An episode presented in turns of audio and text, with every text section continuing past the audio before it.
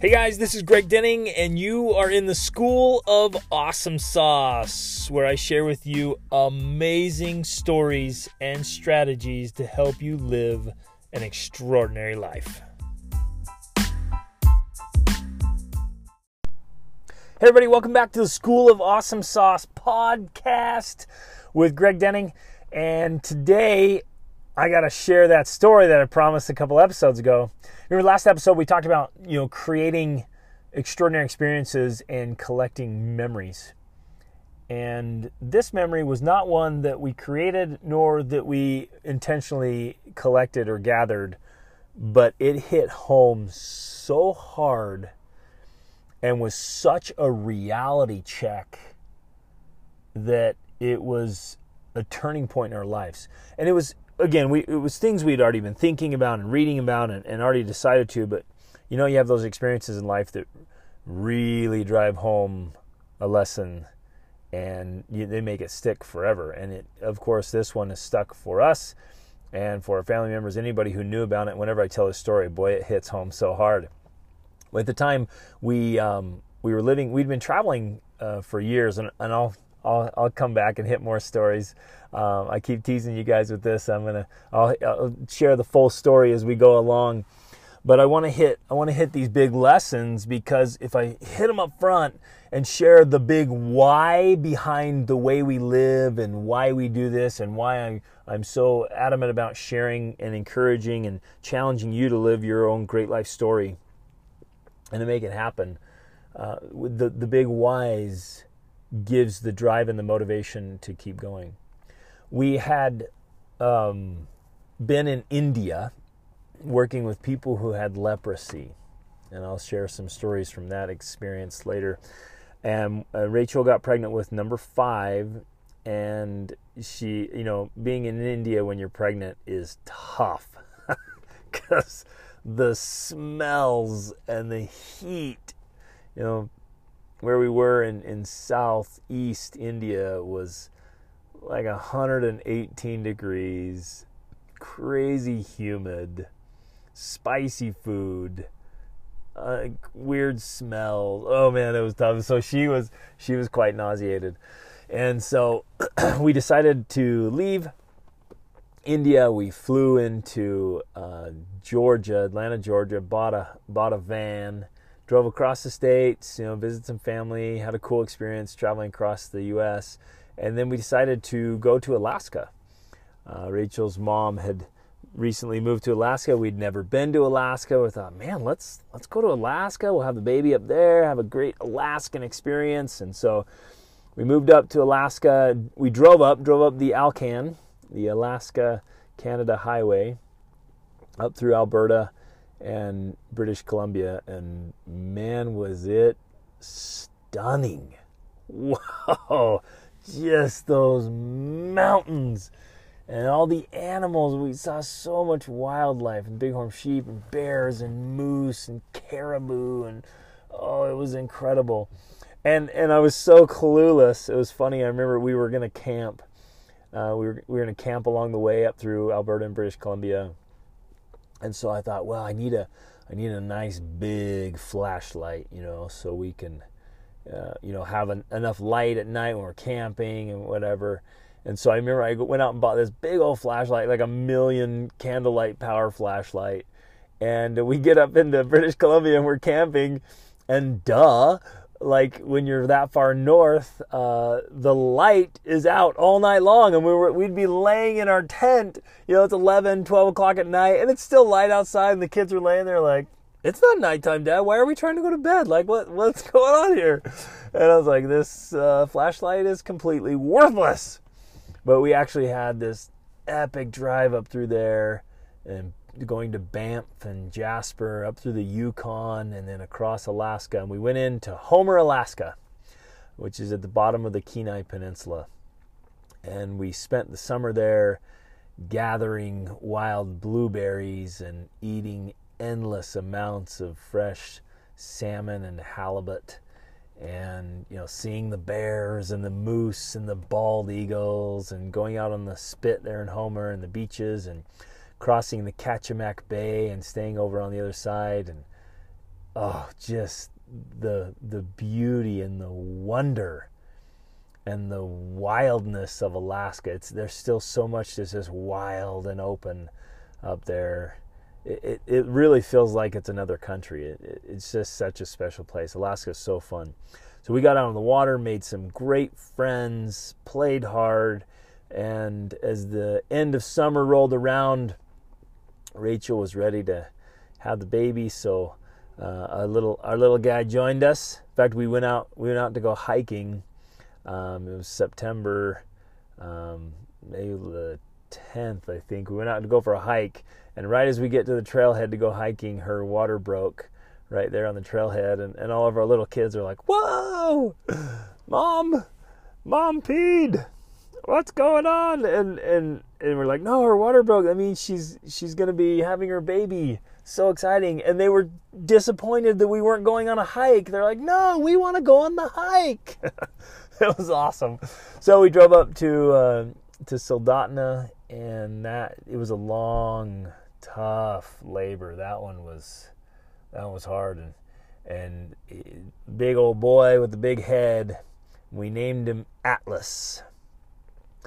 Atlas Sterling, and uh, he joined us, and it was so it was fun. We're, we're there. We got a new baby, and just a few weeks later, we were uh, went to a little Halloween uh, gathering. I guess it would have been what six weeks, five or six weeks later.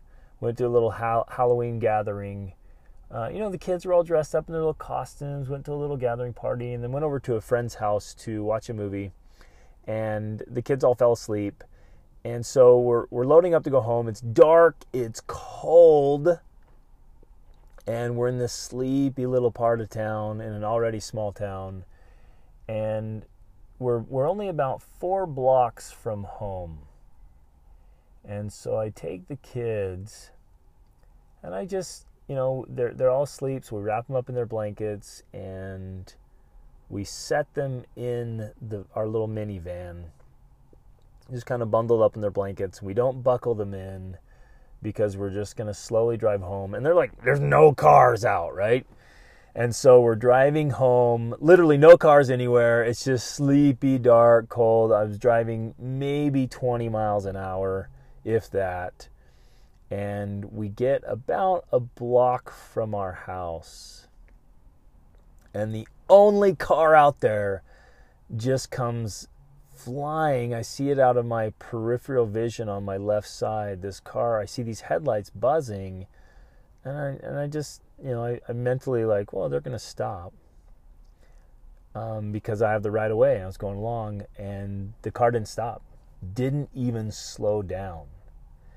And so I tried to speed up to avoid a collision, and the car smashed into the driver's side rear tire and just hit us full impact. Never even hit the brakes and it flipped our van, our minivan, in a 180 and threw us into a ditch. Now, I had been an EMT and worked on an ambulance for a couple years. And so mentally and emotionally, I, you know, I went into EMT mode. Like, okay, I've got to, I got to assess my family. I got to check everyone. I got to make sure everything's okay here. So I was going to get out of my door, the driver's side door I was driving, and run around to the other side of the van where the sliding door was to get in and check my children. Because I, I quick look, I knew my wife was okay. So I throw open my driver's side door into the ditch, and I step out. And to my utter horror, on the other side of the ditch, laying in the weeds, was my little three year old girl, Aaliyah.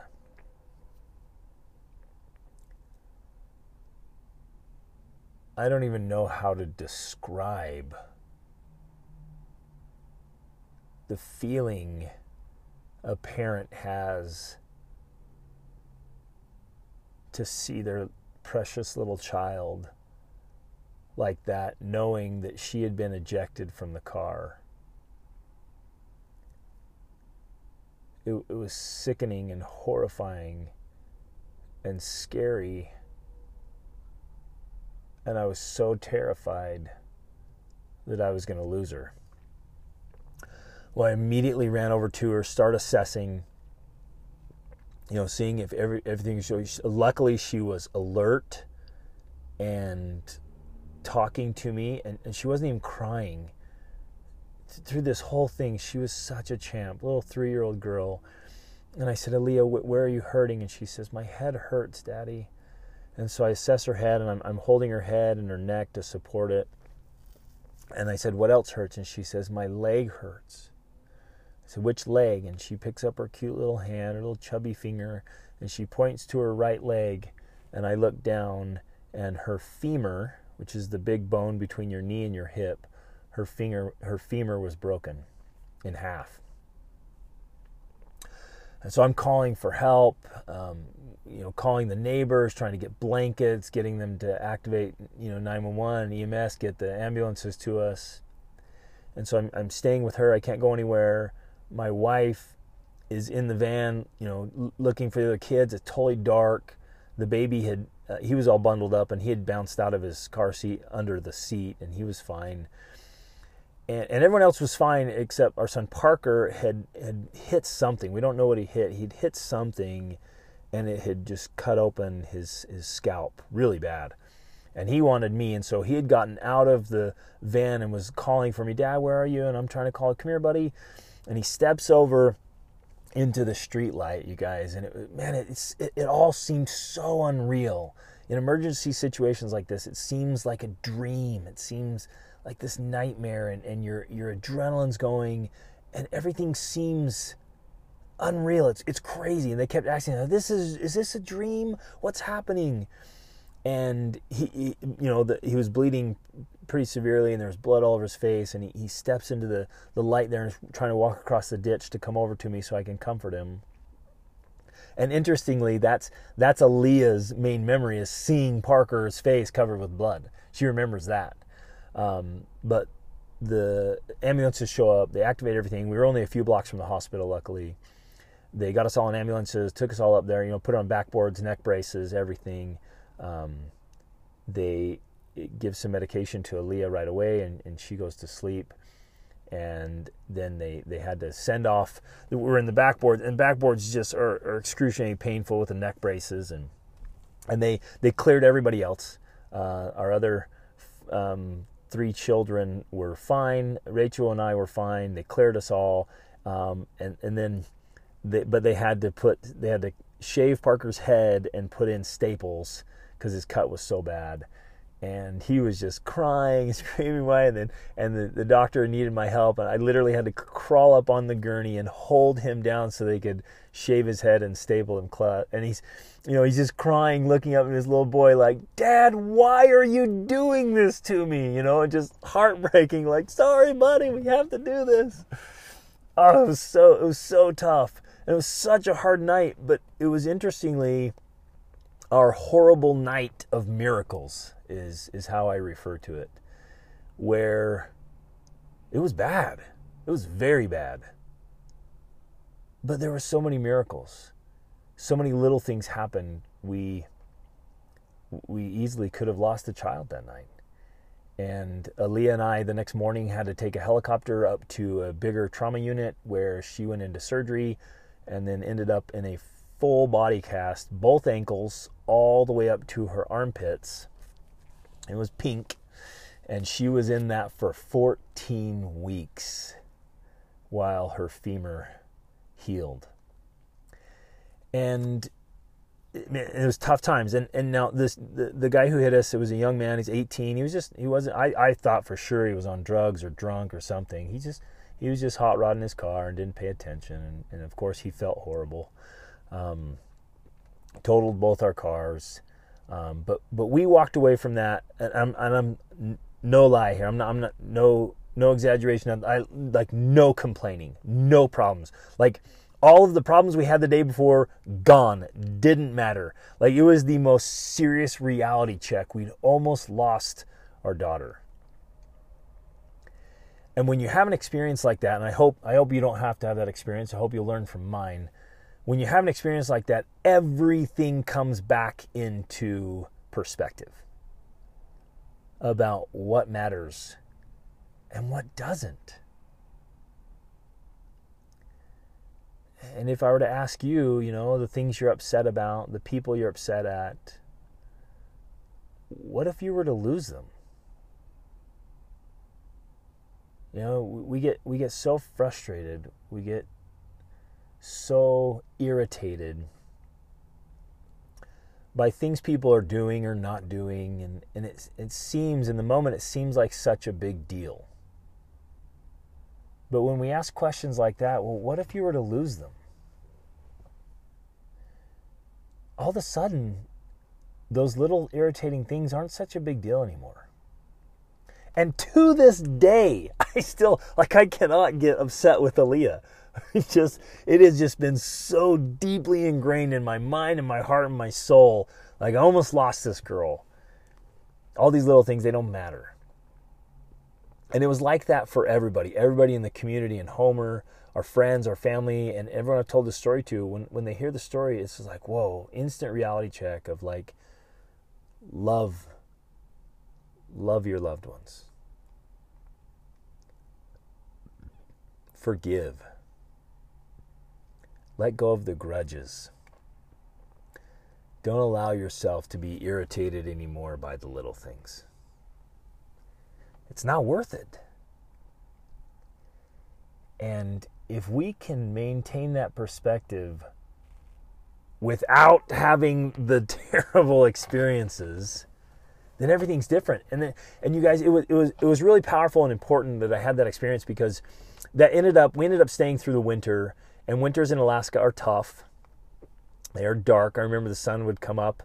Uh, I'd go into work, and it was it was a job I did not love, and it was you know like the I, I, remember seeing the sun come up around 10 and go down about 3 it's like oh I just go along the horizon and go back down like oh come on it's dark again and and you know easily negative 25 often and and the roads would ice over and we'd slide off the roads and of course we were all freaked out because of the experience and and now I've got this chubby little girl who's in excruciating pain in a full body cast I have to do everything for her uh, we're, we're back in diapers or carrying her to the bathroom.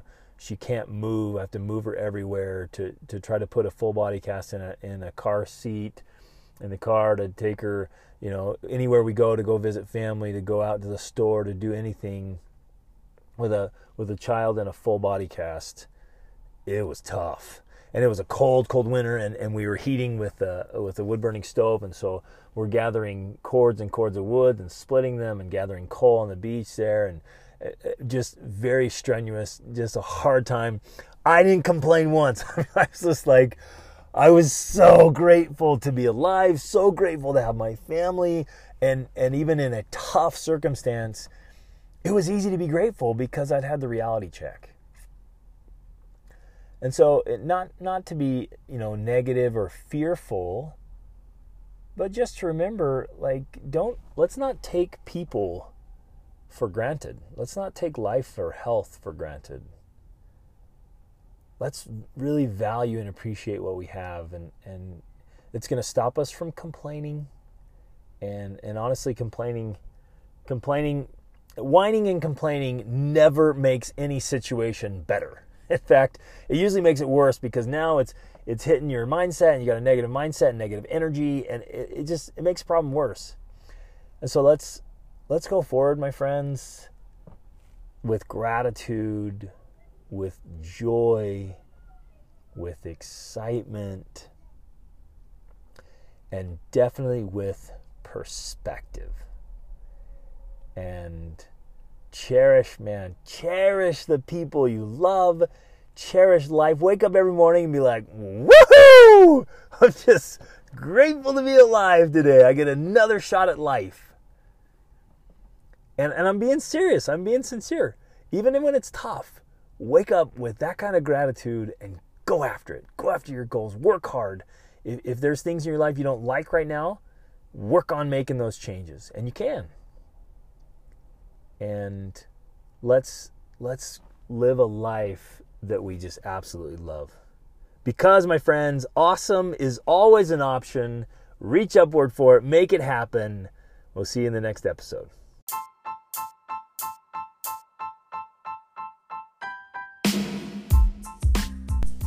Hey, everybody, thanks so much for listening to this episode. I hope you got a lot of value out of it and found some things that you can apply to your life right away. Hey, I'm, I'm being totally sincere when I say I, I live to help you live your extraordinary life. So I hope you'll reach out to me if you have any questions or let me know how I can help you in any important area of your life. And in fact, you know, this, this podcast is brought to you by the School of Awesome Sauce monthly coaching program take advantage of that. Get in there. If it's the best way to get a breakthrough to the next level so you can level up your health, your spirituality, your emotions, your mind, your relationships, your finances, business, every part of your life. Just get in there where you have a, a coach and a mentor, you have a supportive community to make things happen. So so jump in there, take advantage of this, try it out, get in there with us and level up your life. See you on the inside. Reach upward.